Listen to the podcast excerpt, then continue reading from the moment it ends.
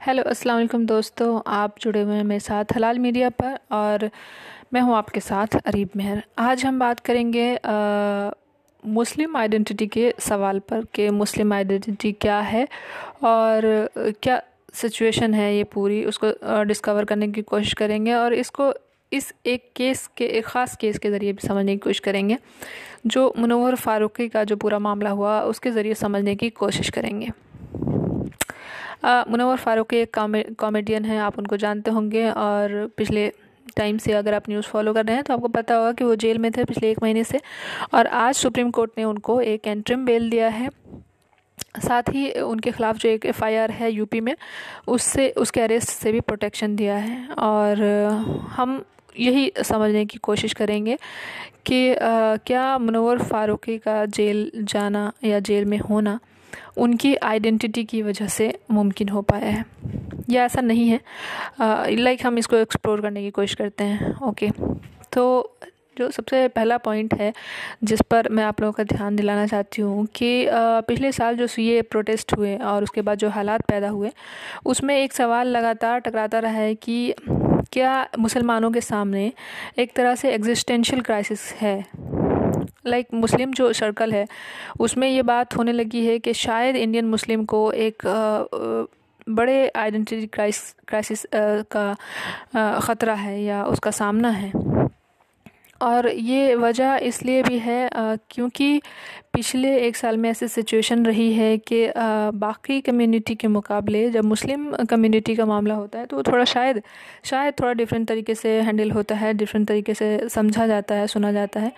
या या जो इंडियन पूरा सिस्टम है, चाहे वो कोई सा भी हो जुडिशरी का सिस्टम हो मीडिया का सिस्टम हो, या फिर आवाम ही हो उसको थोड़ा शायद अलग तरीके से ले रहे हैं या चीज़ें वैसे नहीं हो रही हैं, जैसे कि एक इक्वल सोसाइटी में हो सकता है। तो इसी पर हम बात करने की कोशिश कर रहे हैं। जब मुनवर फ़ारूकी की गिरफ़्तारी हुई है, उससे पहले भी मुस्लिम एक्टिविस्ट और जर्नलिस्ट की गिरफ़्तारियाँ हुई हैं। लेकिन एक आर्टिस्ट के तौर पर एक कॉमेडियन के तौर पर उनकी गिरफ़्तारी जो है, वो फ़र्स्ट टाइम हुई है इस कड़ी में। जिसमें गिरफ़्तारियों की जो लिस्ट है, उसमें आर्टिस्ट की गिरफ़्तारी एक तरह का एक तरह से फ़र्स्ट टाइम हुई है।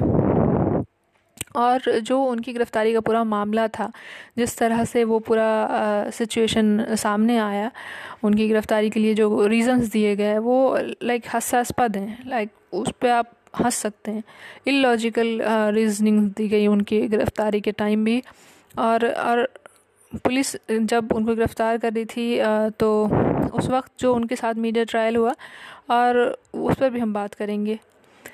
लेकिन हम इस पर सबसे पहले बात करेंगे कि एफआईआर में कहा गया कि जो एफआईआर में जो पुलिस ने अपनी तरफ़ से रीज़न दिया, वो बहुत ही हंसने वाला है, वो बहुत ही जोक से कम नहीं है, एक बड़ा सा, कि उसमें कहा गया कि दर्शक दीर्घा में बैठा हुआ एक शख्स है जिसको लगा कि मनोहर फारूकी अभी स्टेज पर जाकर कुछ धार्मिक भावना को भड़काने वाली बात बोलेंगे और इसीलिए उसने उनके ख़िलाफ़ शिकायत दर्ज करा दी और उसी वक्त उनकी गिरफ़्तारी हो जाती है।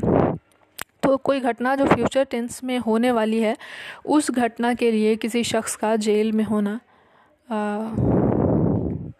बहुत ही ज़्यादा हैरान कन है। बचपन में जो है, हम लोग एक स्टोरी सुनते थे जिसमें ये होता था कि उसका एक हिस्सा कुछ इस तरह से होता था कि एक औरत होती है उसके घर में कदीमा होता है, वो एक छत में बनी हैंगर में लटका हुआ होता है। तो एक रोज़ जो है, वो कदीमा छत से नीचे गिर जाता है और फट जाता है। तो वहाँ वो औरत जो है, बैठी हुई, खूब दहाड़े मार मार के रोती हैं। तो मोहल्ले वाले लोग आके पूछते हैं कि भाई क्या मसला है? कदीमा ही तो गिरा है आप इतना क्यों रो रही हैं? तो उनका कहना होता है कि हम कदीमे के लिए तो नहीं रो रहे हैं मगर मैं इस बात के लिए रो रही हूँ कि मेरा बच्चा वहीं पे खेल रहा था। अगर उसके ऊपर कदीमा गिर गया होता तो वो मर गया होता। और मेरे बच्चे के मरने की जो आ, कल्पना है जो इमेजिनेशन है उसको सोचकर मैं रो रही हूँ। तो इमेजिन करके भी आप रो सकते हैं। ये आपको मुनवर फ़ारूकी के मामले में दिखाई देगा। दरअसल हुआ यह था कि दो जनवरी को मुनवर फ़ारूकी इंदौर में एक लाइव शो कर रहे थे कॉमेडी का और उसके वहीं ये पूरा सीन क्रिएट होता है और अरेस्ट से पहले उनके साथ मारपीट भी होती है। फिर उनको गिरफ़्तार कर लिया जाता है। लेकिन लेकिन आप इस पूरे मामले में देखिए कि जिस वक्त ये पूरा मामला सामने आया, उस वक्त जो मीडिया ट्रायल हुआ उनका, अब वो भी कम हास्यास्पद नहीं है, वो भी कम कॉमेडी से कम नहीं है कि उस वक्त फ़र्स्ट टाइम जब ये ख़बर ब्रेक हुई थी कि मुनवर फ़ारूकी ने धार्मिक भावना को याद किया तो किसी भी मीडिया चैनल ने इस खबर को कंफर्म करने से पहले ही अपनी हेडलाइन में लगा दिया कि उन्होंने हिंदू गॉड को बुरा भला कहा है और इसी की वजह से उनकी गिरफ़्तारी हुई है। उनको उन्होंने अपनी हेडलाइन में ये भी नहीं लगाया कि शायद उनको शक है कि उन्होंने ऐसा कुछ कहा है। तो ये जो बहुत ही माइनर सी लाइन होती है मीडिया की खुदा को जुदा कर देने वाली उससे आ, वो अपनी ऑडियंस को बता रहे होते हैं कि ये लोग फलाने आइडेंटिटी से हैं ये हमको आहत करना चाहते हैं ये हमको धार्मिक भावना को ठेस पहुंचाना चाहते हैं और इसीलिए हम इनके ख़िलाफ़ हैं। तो वो किसको मैसेज दे रहे होते हैं, वो वही जाने। लेकिन उस वक्त जो मीडिया ट्रायल हुआ उनका, वो वो भी बहुत ही निंदा करने लायक है। क्योंकि कुछ लोग उसी हेडलाइन को पढ़ के मुनवर फारूकी को गालियाँ दे रहे थे कि उनको अपनी सीमाएँ नहीं लागनी चाहिए। उन कॉमेडी करने का मतलब किसी की धार्मिक भावना को याद करना नहीं होता है। मेन स्ट्रीम मीडिया पर और सोशल मीडिया पर मुनवर फारूकी के जोक के लिए जो उनको लानतें भेजी जा रही थी आ, वो अलग लेवल की थी और वो वो उस जुर्म के लिए लानतें भेजी जा रही थी जिस पे जिसमें वो मुलविस भी नहीं थे। अब जो आइडेंटिटी का सवाल है वो न्यायिक सिस्टम पर भी है कि अगर आपका नाम मुनवर है आपका नाम मुसलमान है तो फिर आपके साथ क्या न्यायिक सिस्टम थोड़ा सा डिसबैलेंस हो जाता है? क्योंकि इस मामले में यही देखने को मिला है कि जो एक शख्स जेल जाता है जिसके ऊपर इल्ज़ाम है कि शायद वो ऐसा कुछ करने वाला है लेकिन उसको भी बेल देने में आ, सुप्रीम कोर्ट को या तीन कोर्ट को इनकार कर देना होता है और तब जाके जो मेन अदालत है वो उसको बेल देती है। तो ये जबकि जबकि कोर्ट का ये रूल है कि bail is the rule and jail is the exception कि अगर सामने वाले शख्स से बेल मांग रहा है तो बेल ही आपको देना है। जेल बहुत अफवाद मामलों में हो सकता है, लेकिन यहाँ पर एक महीने तक बेल नहीं मिलना और वो भी एक ऐसे केस में जिसका कोई मेरिट नहीं है, जिस, जिसमें जिसमें सवाल हवाई है, जिसमें इल्ज़ाम भी हवाई है और जिसमें सज़ा, लेकिन हवाई नहीं है। एक महीने की सलाखों के पीछे बंद रहना पड़ा है। तो ये मामले हैं। और दूसरी बात ये भी है कि इस तरीके से एक सिचुएशन हमारे देश में क्रिएट हो गई है जिसमें किसी भी मुसलमान को उसकी आइडेंटिटी की वजह से कभी भी क्रिमिनल घोषित किया जा, घोषित किया जा सकता है। मतलब आपको कोई गुनाह करने की भी ज़रूरत नहीं है। अगर सामने वाला सोच रहा है कि आप क्रिमिनल हैं तो वो आपको क्रिमिनल साबित कर देगा। और कोर्ट भी शायद ये बात मान लेगी और मीडिया भी ये बात मान लेगी। तो बहुत हैरान कन है ये मामला। कि क्रिमिनलाइजेशन की तरफ़ जो है आगे बढ़ रही है सोसाइटी मुसलमानों के ख़िलाफ़। अब अब इसी को आप एक तरह से एक और मामला जो है, मैं आपको उसकी तरफ़ ध्यान दिलाती हूँ। एक और मामला हुआ था ऐसा ही जो कुणाल कामरा का मामला था। पिछले साल उनके साथ भी कुछ इसी तरह की मुनवर फारूकी की तरह ही उनके साथ भी एक कंट्रोवर्सी हुई थी और उस कंट्रोवर्सी में हालाँकि वो गॉड के ख़िलाफ़ बोले जाने जैसी कंट्रोवर्सी नहीं थी, लेकिन उन्होंने सुप्रीम कोर्ट के ख़िलाफ़ बोले जाने वाली बात थी और इसी पर उनके ख़िलाफ़ जो है कंटेम्प्ट ऑफ़ कोर्ट का मामला लगा था। तो बजाय इसके कि वो जेल जाते और या या उनको भी मुनवर की तरह सब कुछ फेस करना पड़ता। लेकिन वो अपने ही घर से ट्वीट कर रहे थे जज साहब को। और और बहुत टाइम बाद लगभग अभी किस किन बहुत वक्त के बाद उन्होंने अपना ये तीस जनवरी को, इसी तीस जनवरी को एक एफिडेविट फ़ाइल किया कोर्ट में ये कहते हुए कि जो कि सुप्रीम कोर्ट इतनी बड़ी नहीं है कि उसको क्रिटिसाइज़ नहीं किया जा सके। तो ये जो एक लाइक उनका कोट है, मैं आपको बताती हूँ। उसमें एफिडेविट में उन्होंने कहा है, कुणाल कामरा ने, कि डेमोक्रेसी में ये सोचना कि इंस्टीट्यूशन को इंस्टीट्यूशन क्रिटिसिज्म से ऊपर उठ गया है। ऐसा ही है जैसे बगैर प्लान किए गए नेशन वाइड लॉकडाउन में मज़दूरों को घर जाने के लिए कह देना। तो ये जो एक तरह का कॉन्फिडेंस है जो आपको कुणाल कामरा के केस में दिखेगा, मगर मुनवर फारूकी के केस में नहीं दिखेगा कि वो सुप्रीम कोर्ट से सवाल पूछ सकते हैं, उनसे जवाब मांग सकते हैं, उनको ट्वीट कर सकते हैं, अपने आप को डिफेंड भी कर सकते हैं, और ये सब जेल जाने से पहले वो कर सकते हैं। लेकिन अगर सामने मुनवर फ़ारूकी है, नाम अगर सामने मुसलमान है तो उसको मौका नहीं मिलेगा कि वो अपने ऊपर लगे इल्ज़ामों को डिफेंड कर सके, वो सीधा जेल जाएगा। और और तीन कोर्ट उसकी बेल को भी डिनाई कर देंगे। तो ये जो एक प्रिविलेज है प्रिविलेज ही माना जाए क्यों नहीं उसको कि वो कुणाल कामरा को हासिल है मनोहर फारूकी के नहीं है और ये सब सिर्फ़ आइडेंटिटी की वजह से है। आ, तो ये सिचुएशन है और मैंने आपके साथ डिस्कस करने की कोशिश की। अगर आपको सही लगी हो मेरी बात तो कमेंट करिएगा नहीं लगे तो भी मुझे राय दीजिएगा मुझे ठीक करने की कोशिश करिएगा। मुझे करेक्ट करने की कोशिश करिएगा और जुड़े रहिए हमारे साथ। शुक्रिया। ओके हेलो हेलो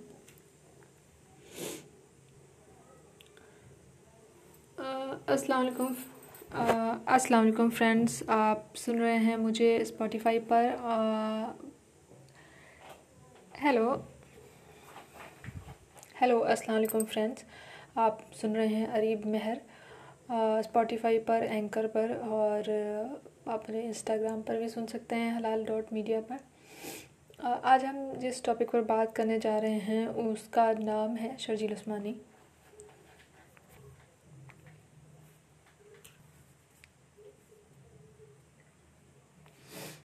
ओके तो जो जहाँ तक हम अभी ये बात कर रहे थे कि उन्होंने माफ़ी मांगने से इनकार कर दिया और ये भी बोल दिया कि अगर उनको जेल होती है तो वो वापस जेल जाने के लिए तैयार हैं। अगर उनके जेल जाने से एक तरह से फ्री स्पीच के ऊपर फिर से डिबेट शुरू हो जाता है, फिर से हिंदुओं का जो रेडिकलाइजेशन हुआ है उस पर एक डिबेट शुरू हो जाता है तो वापस से वो फिर से जेल जाने को तैयार हैं। और ये ये कहना कि I stand by my words और मैंने कुछ भी गलत नहीं कहा है चाहे वो लीगली हो या मॉरली हो।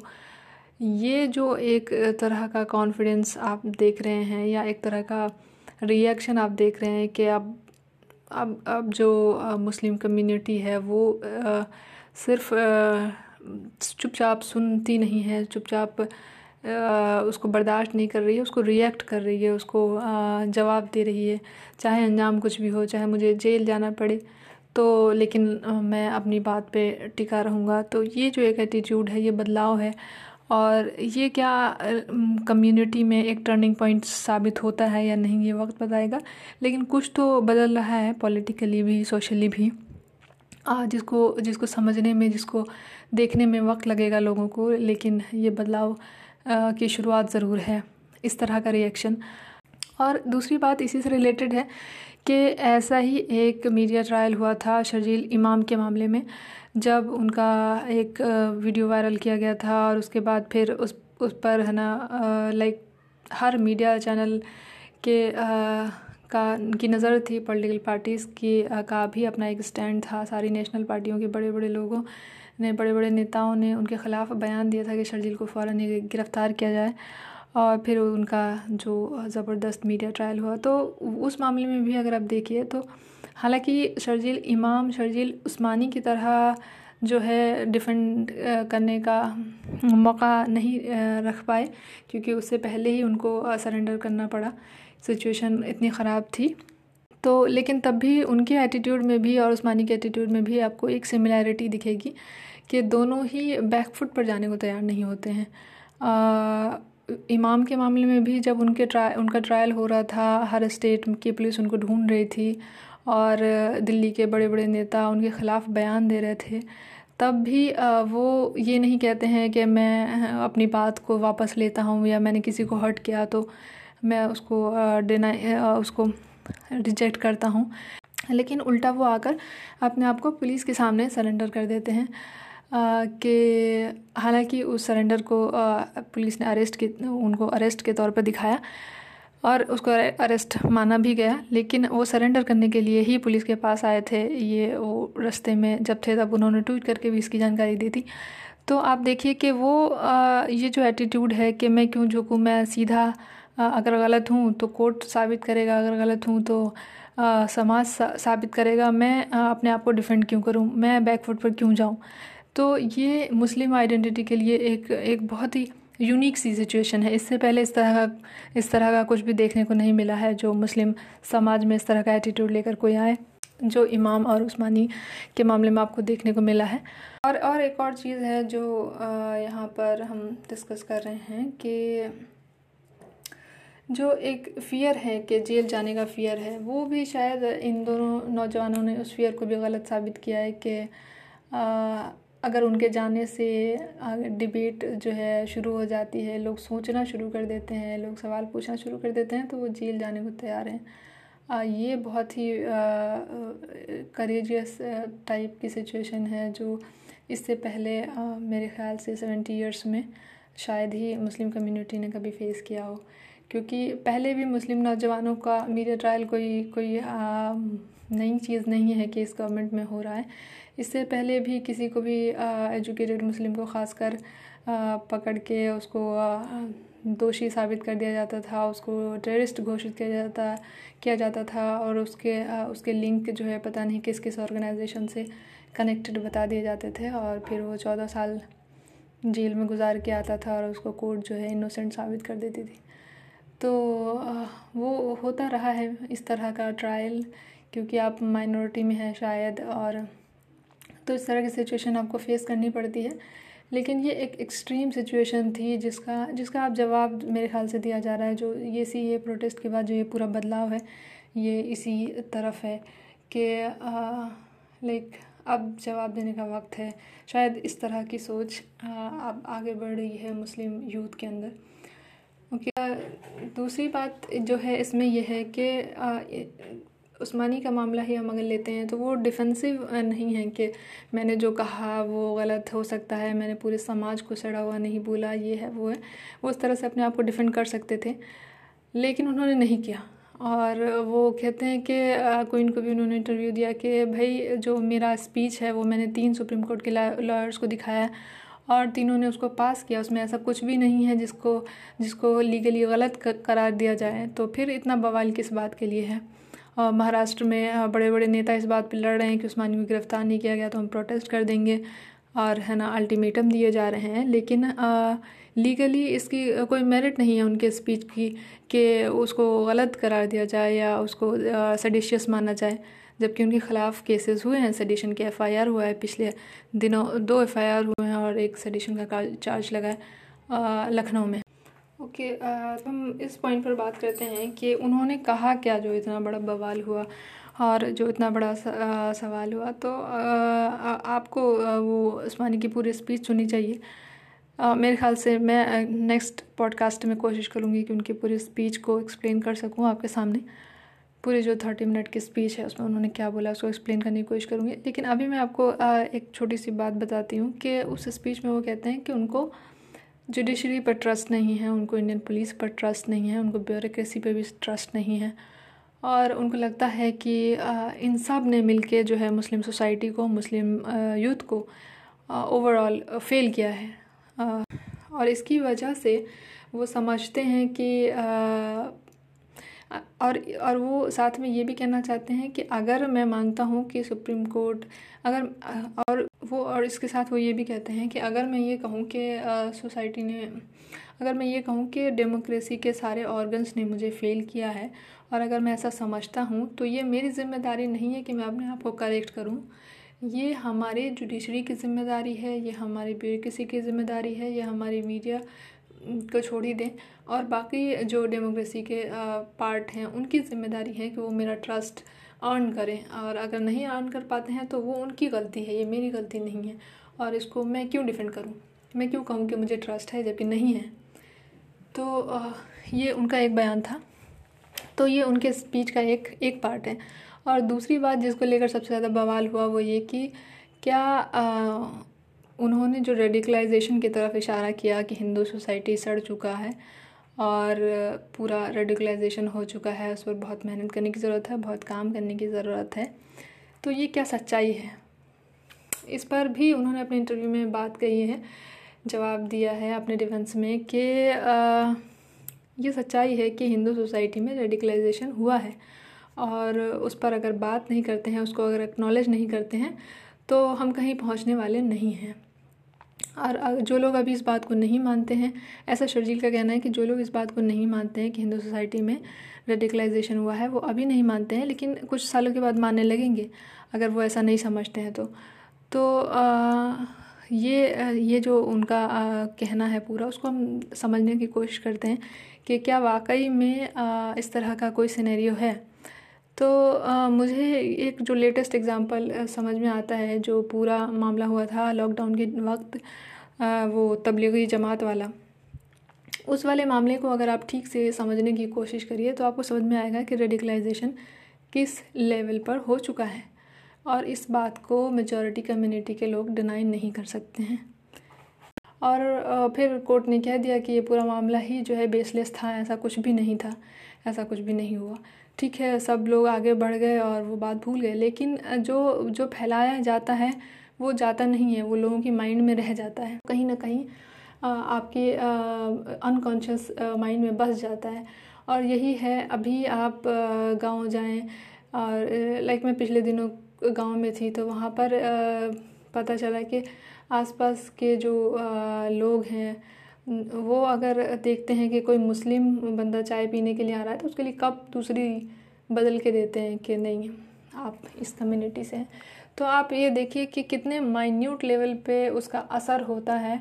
और जब आपकी क्रीमी लेयर है, जो आपकी सबसे समझदार लोग जिनको आप कहते हैं, वो अगर मुस्लिम कम्युनिटी को तबलीगी जमात के नाम पे कोरोना फैलाने वाली कौम बोल सकती है तो फिर जो आम लोग हैं, जिनको कुछ पता नहीं है, जिनको आधे इन्फॉर्मेशन पहुँचती है, जिनको पाँच परसेंट ख़बर मालूम होती है, वो कैसा रिएक्ट करते होंगे, इसका सिर्फ़ अंदाज़ा लगाया जा सकता फिर जो लिंचिंग का पूरा मामला है, उसमें भी अगर आप देखिए कि लिंचिंग होती है किसी की, ऐसा नहीं है कि सिर्फ़ मुसलमानों की होती है लोअर कास्ट कम्युनिटी में दलितों की भी बहुत सारी लिंचिंग होती है, लेकिन ये बात सच है कि जो मेजॉरिटी कम्युनिटी के ज़िम्मेदार लोग हैं जिनको स्टैंड लेना चाहिए था अपनी कम्युनिटी के ख़िलाफ़ कि इस तरह के वाक़े पर बोलना चाहिए था वो नहीं बोल पाए हैं। तो जब आप अपनी कम्युनिटी के आ, लोगों को क्वेश्चन नहीं कर सकते हैं और ये ये नहीं कह सकते हैं कि जो लिंचिंग हो रहा है वो गलत है तो क्यों नहीं इसको रेडिकलाइजेशन ही माना जाए आपका भी और आपकी सोसाइटी का भी? तो ये कुछ वैलिड सवाल हैं जो उस्मानी ने उठाए हैं और आ, मेरे ख्याल से और भी बहुत सारी चीज़ें हैं। और और उस्मानी के स्पीच के ऊपर और भी डिस्कशन हो सकता है। आ, बहुत सारा डिस्कशन है क्योंकि वो ए, उस स्पीच को आप पूरा सुनिए तो खुले में ऐलान करते हैं कि ये जंग का ऐलान है मैं ये अलगार करता हूँ। और आ, मैं फियरलेस होकर वो वो अपनी पूरी बात रखते हैं। तो इस तरह का पॉलिटिकल क्राइसिस खड़ा होगा ये बात तो तय थी। लेकिन आ, इस बात से इनकार नहीं कर सकता कि उनके जो पॉइंट्स हैं उनके जो लॉजिक्स हैं उसमें दम है उसमें आ, कुछ तो बात है जिस पर बात करने की ज़रूरत है जिस पर डिबेट करने की ज़रूरत है। तो ये बातें थी। उस्मानी को लेकर आप जुड़े रहिए मेरे साथ स्पॉटिफाई पर और मुझे सुझाव देते रहिए जहाँ भी गलत लगूँ वहाँ पे करेक्ट करते रहिए। बहुत शुक्रिया। ओके अस्सलाम वालेकुम फ्रेंड्स। आप सुन रहे हैं अरीब महर को स्पॉटिफाई पर। और बहुत शुक्रिया आपका मेरे साथ जुड़ने के लिए। आज हम जिस मुद्दे पर बात कर रहे हैं, उसका नाम है शर्जील उस्मानी। और हम इस बात पर बात कर रहे हैं कि कैसे शर्जील उस्मानी जो है, मुस्लिम आइडेंटिटी के जो सवाल हैं, उसको, उसका जो पूरा डिबेट है, उसका जो पूरा डिस्कोर्स है, उसको बदलने की कोशिश कर रहे हैं। और क्या वो इसमें कामयाब हो रहे हैं? ये, अगर आप इसको उनके उनके रिएक्शन को एक तरह से आप मुस्लिम कम्युनिटी के लिए टर्निंग पॉइंट के तौर पर शायद देख सकते हैं। और एक्चुअली में क्या हुआ था कि आपको पहले समझाती हूँ कि मुद्दा क्या था। शरीर उस्मानी को एक स्पीच के लिए बुलाया गया था एल्गार परिषद में और वहाँ पर ये एल्गार परिषद जो है, एक दलित इवेंट है। इसमें बहुत सारे स्पीकर्स थे जो इनवाइटेड थे, जिनको अपनी बात रखनी थी। उसी में से शर्जील भी एक स्पीकर थे और उन्होंने वहाँ पर थर्टी मिनट की जो है, लगभग थर्टी मिनट की लगभग जो है, पूरी स्पीच दी है और उस स्पीच को लेकर जो पूरा बवाल हुआ है महाराष्ट्र की गवर्नमेंट में महाराष्ट्र की सियासत में वहाँ की सरकार, वहाँ के अपोजिशन के बीच में एक इतना घमासान मच गया है उनके इस बवा इस इस स्पीच को लेकर जिसको बवाल कहा जा रहा है। उस स्पीच में में जो वहाँ की बीजेपी के के लोग हैं, उनका कहना था कि शर्जील ने पुणे में आकर हिंदुओं के ख़िलाफ़ बयान दिया है। और अगर महाराष्ट्र में मुगलों की सरकार नहीं है तो उसको शर्जील उस्मानी को फ़ौर ही गिरफ़्तार करना चाहिए था। इधर महाराष्ट्र की जो सर, सरकार है शिवसेना और कांग्रेस की उन लोगों ने भी ये फ़ैसला किया कि वो शर्जील को गिरफ़्तार करेंगे। और वो जहाँ भी होगा उसको पकड़ के लाएँगे। खैर उसके बाद जो है उनका मीडिया ट्रायल शुरू हुआ और आप लाइक यूट्यूब पर सर्च करके देखिए मैं भी देख रही थी। कि अगर यूट्यूब पर सर्च करिए कि शर्जील उस्मानी तो जो आपको उनकी स्पीचेस के एक्सप्लेनेशंस मिलेंगे अलग अलग चैनलों के ज़रिए कुछ बीस मिनट के, कोई चालीस मिनट के, कुछ एक घंटे के, और उसमें एक और शर्जील फलाना धमाका करके जो पूरा एपिसोड आपको मिलेगा, वो एक मुसलमान होने की हैसियत से आप उसको बर्दाश्त नहीं कर पाएँगे। मुझसे तो नहीं हो पाता है, बाकी लोगों का पता नहीं। तो वो वो जो पूरा मीडिया ट्रायल है उनका, वो जारी हुआ और उसके बाद शर्जील ने इंडिया टीवी को अपना अपना एक बयान दिया जिसमें उन्होंने कहा कि वो माफ़ी मांगने से इनकार करते हैं। और फिर उन्होंने द क्वीन को भी एक इंटरव्यू दिया है, उसमें उन्होंने कहा कि वो अपने स्टैंड पर कायम हैं और उनको नहीं लगता है कि उन्होंने कुछ भी कहा। जो भी कहा उसमें से कुछ भी गलत है। तो ये पूरा वाक़ था। और इसको हम डिटेल में एक्सप्लेन करने की कोशिश करते हैं।